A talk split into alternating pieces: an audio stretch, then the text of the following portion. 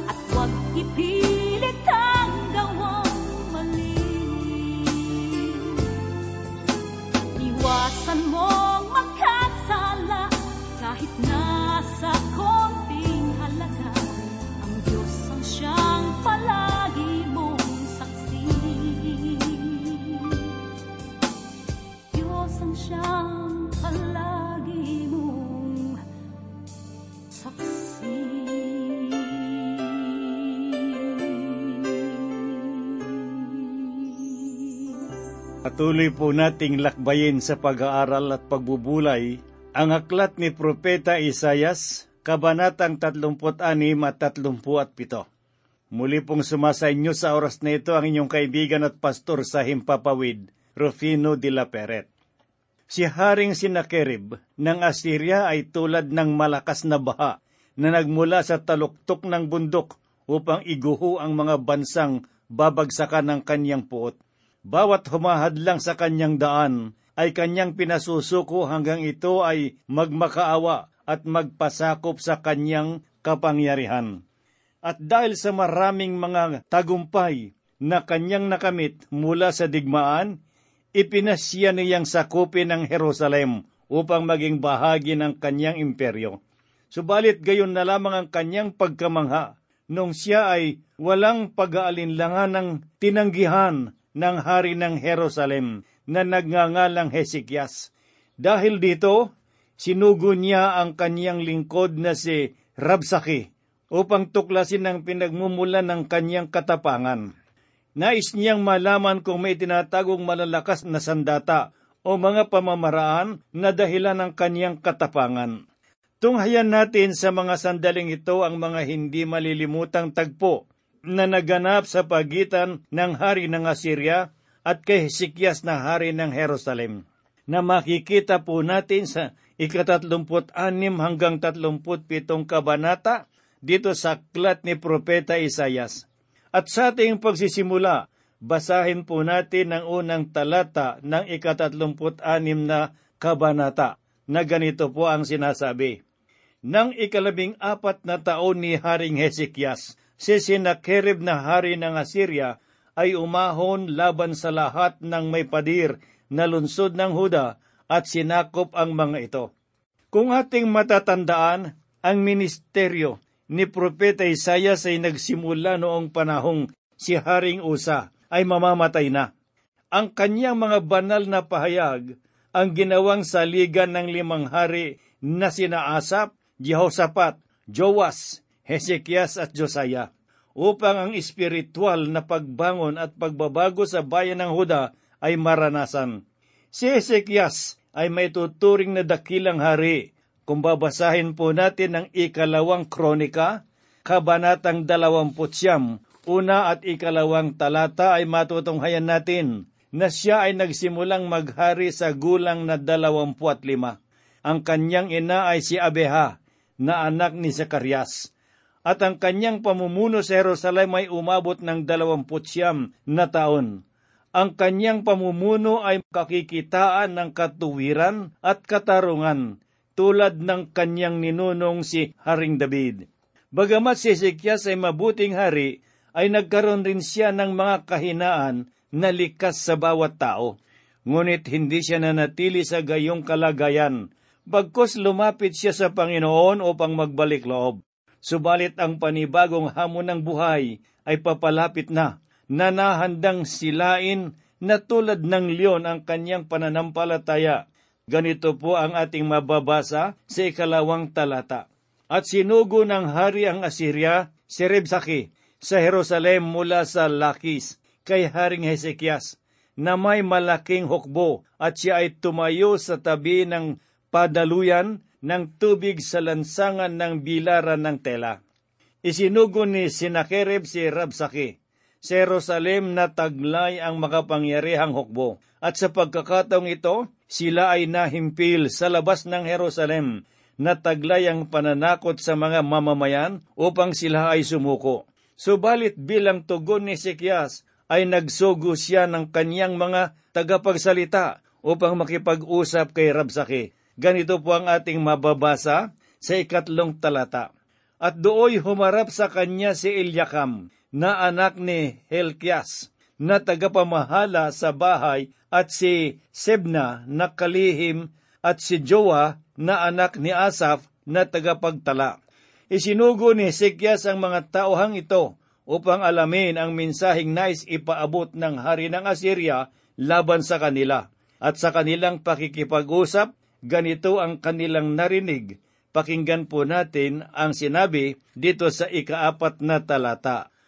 At sinabi ni Rabsaki sa kanila, Sabihin ninyo kay Hezekias, ganito ang sabi ng dakilang hari, ang hari ng Assyria. Sa anong pag-asa ka nagtitiwala?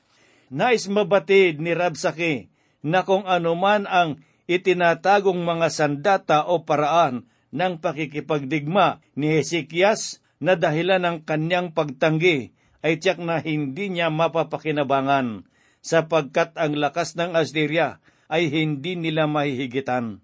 Kaya gayon na lamang ang pagnanais ni Rabsaki na malaman ang kanyang mga lihim. Kaya sinabi niya, sa anong pag-asa ka nagtitiwala? At bilang bahagi ng kanyang pagmamalaki, nagbigay siya ng ilang mga pagsasaalang-alang na maaring dahilan ng kapanatagan ni Hezekias. Ang sinabi ni Rabsaki sa ikalimat ikaanim na talata, Aking sinasabi na ang iyong mga payo at kalakasan sa pakikibagdigma ay mga salita lamang na walang kabuluhan. Ngayon kanino kang magtitiwala? Ano pat ikaw ay naghihimagsik laban sa akin? Narito, ikaw ay nagtitiwala sa Ehipto. Sa tungkod na ito, natambong wasak, nabubutas sa kamay ng sinumang sumandal dito. Gayon si Paraon na hari ng Ehipto sa lahat ng nagtitiwala sa kanya. Ang hukbong Assyria ay malapit na sana sa bansang Ehipto upang maibilang ito sa mga bansang sasakupin. Subalit ang kanilang balak ay hindi natuloy sapagkat ang Jerusalem ay dumating at sila ay nahadlangan. Ang Assyria ay naghalit at nagpasyang sila ang salakayin. At sa pagkakataon ito'y umaasa ang Jerusalem na sila ay tutulungan ng Ehipto sa pakikipagdigma laban sa Assyria.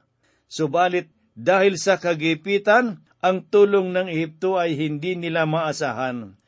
Ang bagay na ito kung gayon ay hindi matibay na batayan ng kapanatagan ni Ezekias, kung kaya muli siyang nagpahayag ng ikalawang palaisipan.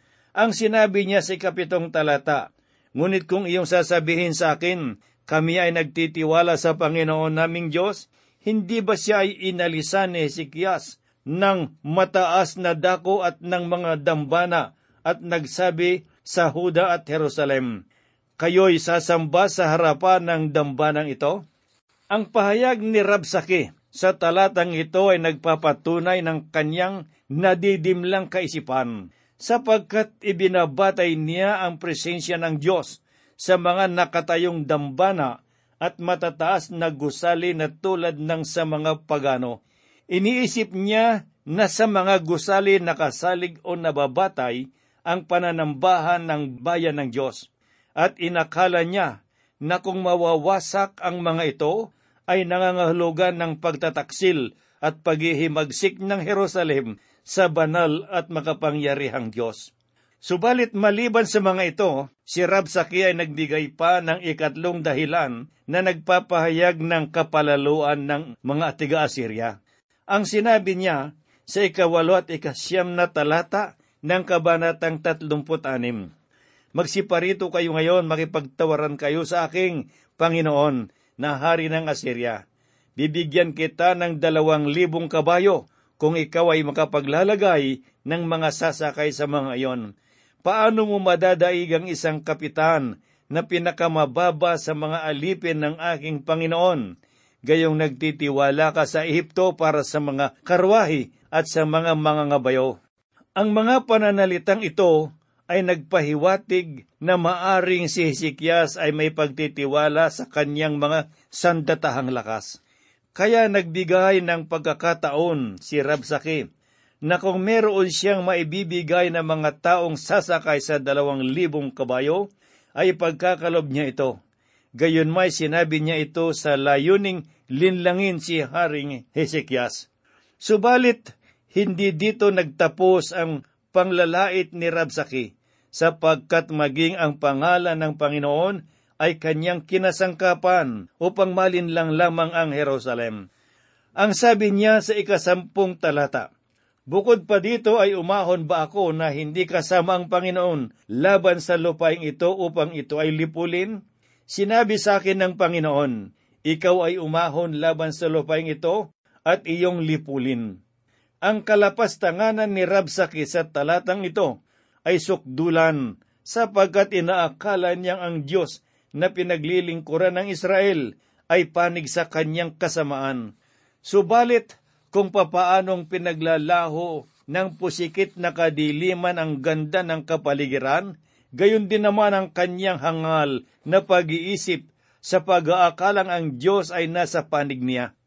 Kaya ang mga tauhang sinugo ni Sikyas upang makinig sa kanya ay hindi nakapagpigil na magsalita sapagkat ang kanyang kahabugan ay sukdulan na. Ganito po ang ating mababasa sa kalabing isang talata ng kabanatang 36 sa aklat sang ayon kay Propeta Isayas. Nang magkagayoy sinabi ni na Eliakim, Sebna at Jowa kay Rabsake, Hinihiling ko sa iyo na magsalita sa iyong mga lingkod sa wikang Aramiko, sapagkat iyon ay aming naintindihan. Huwag kang magsasalita sa amin sa wikang Hudyo, sa pandinig ng taong bayan na nasa pader. Ang kapalaluan ni Rabsaki laban sa mga Hudyo ay nagliliyab na tulad ng apoy. Itinataas niya ang kanyang tinig upang ang kanyang panlalait ay mapakinggan ng mga mamamayan at upang sila ay matakot. Bagamat ang tatlo ay nakiusap na ibaba ang kanyang tinig, subalit lalo pa niyang nilakasan upang mapakinggan ng lahat ang kanyang pagmamayabang. At hindi lamang iyon, siniraan pa niya si Hezekias upang ang pagtitiwala ng bayan ay panghinain ang kanilang loob. Ganito po ang kanyang sinabi, basahin po natin ang talatang labing walo hanggang dalawampo. Mag-ingat kayo na huwag mailigaw ni Hezekias sa pagsasabing ililigtas kayo ng Panginoon. Nagligtas ba ang sinuman sa mga Diyos ng mga bansa ng kanyang lupain sa kamay ng hari ng Assyria? Saan naroon ang mga Diyos ng Hamat at ng Arpad? Saan naroon ang mga Diyos ng Sifarbaim? Iniligtas ba sila ng Samaria sa aking kamay? Sino sa lahat ng Diyos sa mga lupain ito ang nagligtas ng kanilang lupain sa aking kamay, na ililigtas ng Panginoon ang Jerusalem sa aking kamay? Ang pahayag na ito ay napakalaking kalapastanganan sa Diyos, sapagkat inihambing ni Rabsaki ang katotohanan ng tunay na Diyos sa mga nagkalat na Diyos-Diyosan ng ibang bansa. Inakala niyang ang Diyos na sinasamba ng Jerusalem ay tuluyan ng naglaho. Ngunit ang hindi niya alam, si Yahweh ay nakikinig sa kanyang panglalait laban sa kanyang bayan at makapangyarihang pangalan. Ito ang mga pananalita na napakinggan ni na Eliakim, Sibna at Jowa mula sa bibig ng palalong si Rabsaki. Kaya sa kanilang pagbabalik, ipinaabot nila sa hari ang mga bagay na kanilang narinig. Basahin naman po natin ngayon ang sinasabi dito sa talatang dalawampu at dalawa. Nang magkagayon ay pumaroon kay Sikias si Eliakim na anak ni Helkias, na siyang tagapamahala sa bahay, at si Sibna na kalihim, at si Jowa na anak ni Asap na tagapagtala, na punit ang kanilang kasuotan at sinabi sa kanya ang mga salita ni Rabsaki. Ang pagbabalik ng tatlong ito ay punong-puno ng kabagabagan at kabalisahan. Halos hindi nila mapigil ang kalungkutang nadarama dahil sa panganib na nakaabangang sa kanilang bayan sa kamay ng mga taga-Assyria. Ngunit ano ang ipinakita ni Ezekias bilang pagtugon sa suliraning hinaharap ng kanyang bayan? Pakinggan po natin ang sinasabi sa ikatatlumput pitong kabanata ng Isayas, unang talata na ganito po ang kanyang sinabi. Nang marinig ito ni Haring Hezekias, pinunit niya ang kanyang kasaotan at binalot ang sarili ng damit sako at pumasok sa bahay ng Panginoon. Mapapansin po natin na ang kanyang ipinakitang tugon ay nagpapahayag ng matibay na pananalig at pananampalataya sa Diyos. Sapagkat sa gitna ng kanyang kawalang pag-asa, siya ay dumulog sa Diyos at nanahan sa kanyang kalwalhatian upang humingi ng lakas sa oras ng kanyang kabagabagan. At kanyang isinugo sina Eliakim, nakatiwala sa bahay, sina Sibna nakalihim, at ang nakatatandang mga pari na may suot na damit sako kay Isayas na propeta na anak ni Amos. Kapansin-pansin na ang pananampalataya ni Ezekias sa Panginoon ay nakasalig sa kanyang salita. Naniniwala siya na bawat pagpapasya na kanyang gagawin ay naayon sa liwanag ng salita ng Diyos. Kaya nagsugo siya ng mga tauhan upang malaman ang kalooban ng Panginoon sa pamamagitan ng kaniyang propeta. Basahin po natin ng ikatlo at ikaapat na talata dito sa kabanatang tatlumpu at pito. Sinabi nila sa kanya, ganito ang sabi ni Hezekias, ang araw na ito ay araw ng kalungkutan, ng pagsaway at ng kahihiyan. Ang mga anak ay ipanganganak na, at ang walang lakas upang sila'y malwal. Marahil ay narinig ng Panginoon mong Diyos ang mga salita ni Rabsaki. na siyang sinugo ng kanyang Panginoon na hari ng Assyria upang hamakin ang buhay na Diyos at sasawayin ang mga salita na narinig ng Panginoon mong Diyos. Kaya't ilakas mo ang iyong dalangin para sa nalabi na naiwan. Bagamat ang pakiusap na ito ay kariringgan ng nagugulumihan ng kalaoban at parabang ang Diyos ay walang nalalaman sa mga nangyayari. Subalit naunawaan ni Hezekias sa bawat takbo ng pangyayari na ang Panginoon ay buhay at nakakaalam sa lahat ng pangyayari. Ganito po naman ang sinasabi sa talatang lima hanggang pito. Nang dumating kay Isayas ang mga lingkod ni Haring Ezekias, sinabi ni Isayas sa kanila, Ganito ang inyong sasabihin sa inyong Panginoon.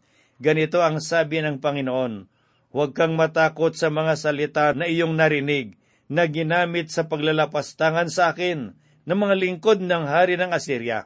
Narito ako ay maglalagay ng espiritu sa kanya upang siya'y makarinig ng balita at bumalik sa kanilang sariling lupain. At aking pababagsakin siya sa pamamagitan ng tabak sa kanyang sariling lupain. Ang minsahing ito ay tulad ng buhos ng ulan sa tigang na lupa sa disyerto. Pinawi ng salita ng Diyos ang lahat ng pangamba at takot sa puso ni Ezekias at ang kanyang bayan. Pinatutuhanan ng Diyos na siya ay nakikinig at ang panlalait ng mga taga-Assyria ay hindi niya palalampasin. At bilang patotoo, ang Panginoon ay nagbigay ng tanda na magpapatunay ng kanyang sinabi ay katotohanan at matutupad. Ganito ang sinabi ng Diyos, si 33 at 34 na talata. Kaya't ganito ang sabi ng Panginoon tungkol sa hari ng Assyria. Siya'y hindi pa parito sa lungsod na ito o magpapahilagpos man ng palasudian o haharap man siya diyan na may kalasag o magkukubkob laban diyan. Sa daan ng kanyang pinanggalingan, doon din siya babalik at hindi siya paparito sa lungsod na ito, sabi ng Panginoon, sapagkat aking ipagtatanggol ang bayang ito upang iligtas, alang-alang sa akin at dahil sa aking lingkod na si David. Ipinahayag ng Panginoon na ang kapalaluan ng Assyria ay hindi na nila muling makikita, sapagkat siya na makapangyarihang Diyos ang makikipaglaban para sa kanila. Subalit sinabi ng Panginoon na mapangahawakan at mapagtitiwalaan nila ang kanyang mga salita sapagkat hindi niya nakalimutan ang kanyang pangako kay David alang-alang sa kanyang bayan. Pakinggan naman po natin ngayon ang sinasabi rito sa talatang 36 hanggang 38. At ang anghel ng Panginoon ay humayo at pumatay sa kampo ng mga taga-Assyria ng isang daan walumput limang libo at nang ang mga ito ay maagang bumangon, kinaumagahan narito silang lahat ay mga bangkay. Sa gayoy umalis si Sinakirib na hari ng Assyria. Bumalik at nanirahan sa Ninibe, at nang siya'y sumasamba sa bahay ni Nisrok sa kanyang Diyos, pinatay siya ng tabak ni na Adramalik at Sheriser na kanyang mga anak at sila'y tumakas sa lupain ng Ararat at si Isarhadon na kanyang anak ang nagharing kapalit niya. Kaibigan, ito ang mga pangyayari sa bansang lumalaban sa bayan ng Diyos. Minalit nila ang Panginoon at iniisip nila na ang panlalait sa Diyos ay biro lamang, sapagkat inaakala nilang siya ay tulad rin ng mga Diyos-Diyos ang sinasamba ng mga pagano. Ngunit ang kasaysayan ay nagpapatunay na ang lahat ng mga pangyayaring ito ay naganap na ito ay nagpapatunay ng dakilang kapangyarihan ng Diyos. Ang pagtitiwala sa Panginoon ang pinakamabuting bagay na magagawa ng tao sa panahon ng kabalisahan at mga pangangailangan. Ang Diyos ay hindi natutulog, bagamat ang kanyang tinig ay hindi natin naririnig, ngunit siya ay malinaw na nangungusap sa pamamagitan ng banal na kasulatan. Kaya sa bawat pagkakataon na napapakinggan natin ang pangangaral at pagtuturo ng salita ng Diyos sa pamagitan ng radyo. Ang Panginoon ay nangungusap sa atin. Mga kaibigan, marahil ay tulad ni Hezekias, ikaw ay merong pinangangambahan o merong mga kinatatakutan. Maring ikaw ay merong dinaramdam at mabigat na mga pasanin. Gawin mo ang ginawa ni Haring Hezekias. Idinulog niya sa Panginoon ang kanyang mga kabalisahan at mga pangangailangan. Sa Aklat ng Kawikaan, Kabanatang 3, talatang 5 hanggang 7, ganito po ang sinabi ni Haring Solomon, Kay Yahweh ka magtiwala, buong puso at lubusan, at huwag kang mananangan sa sariling karunungan. Siya ay sangguniin sa lahat mong mga balak, at kanya kang itutumpak sa lahat ng iyong lakad. Huwag mong ipangahas ang iyong nalalaman. Matakot ka sa Diyos, lumayo sa kalikuan.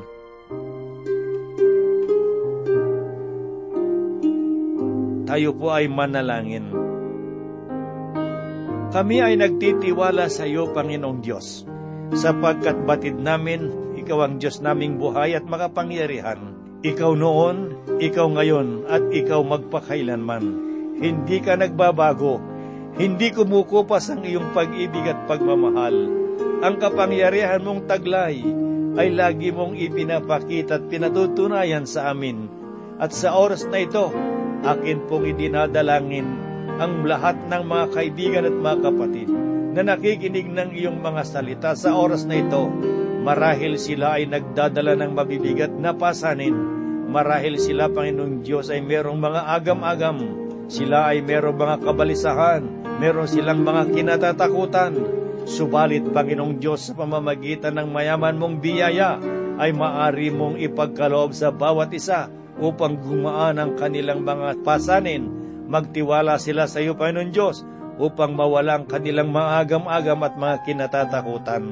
Dalangin din po namin, Panginoon Diyos, ang iyong biyaya at pagpapala sa lahat ng iyong mga lingkod, mga pastor at mga kamanggagawa, at ng kanilang mga pamilya. Sa oras na ito, batid mo ang kanilang mga kalagay at mga pangangailangan, Panginoon, sa iyong pangalan. Akin pong itinataas ang bawat isa sa kanila. Kumilos ka sa kanilang buhay. Ibuhos mo ang pagpapala at ng mga biyaya, Panginoon Diyos, upang mapagtagumpayan nila ang lahat ng bagay. Kami po ay umaasa at nagtitiwala na kami, Panginoon Diyos, ay iyong sasamahan at pagpapalain sapagkat ang lahat po'y hinihiling namin alang-alang sa banal na pangalan ng aming Panginoong Heso Kristo. Amen.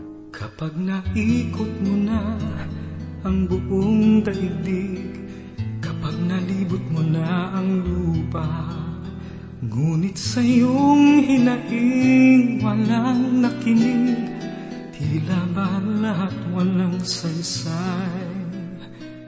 Kapag nasuyod mo na ang sanlibutan, pag nabayaran mo na ng luha, ngunit pangarap mo ay pinagdamutan, mayroon pa kayang bukang liwayway.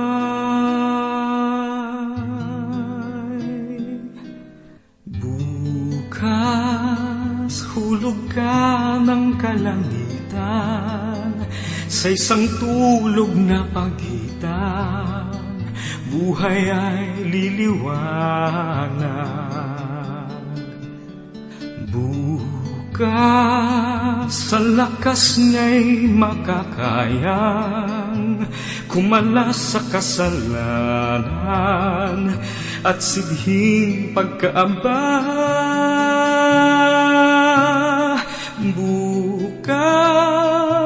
May matibay kang sandigan kung si Jesus ang panaligan sa iyong buhay.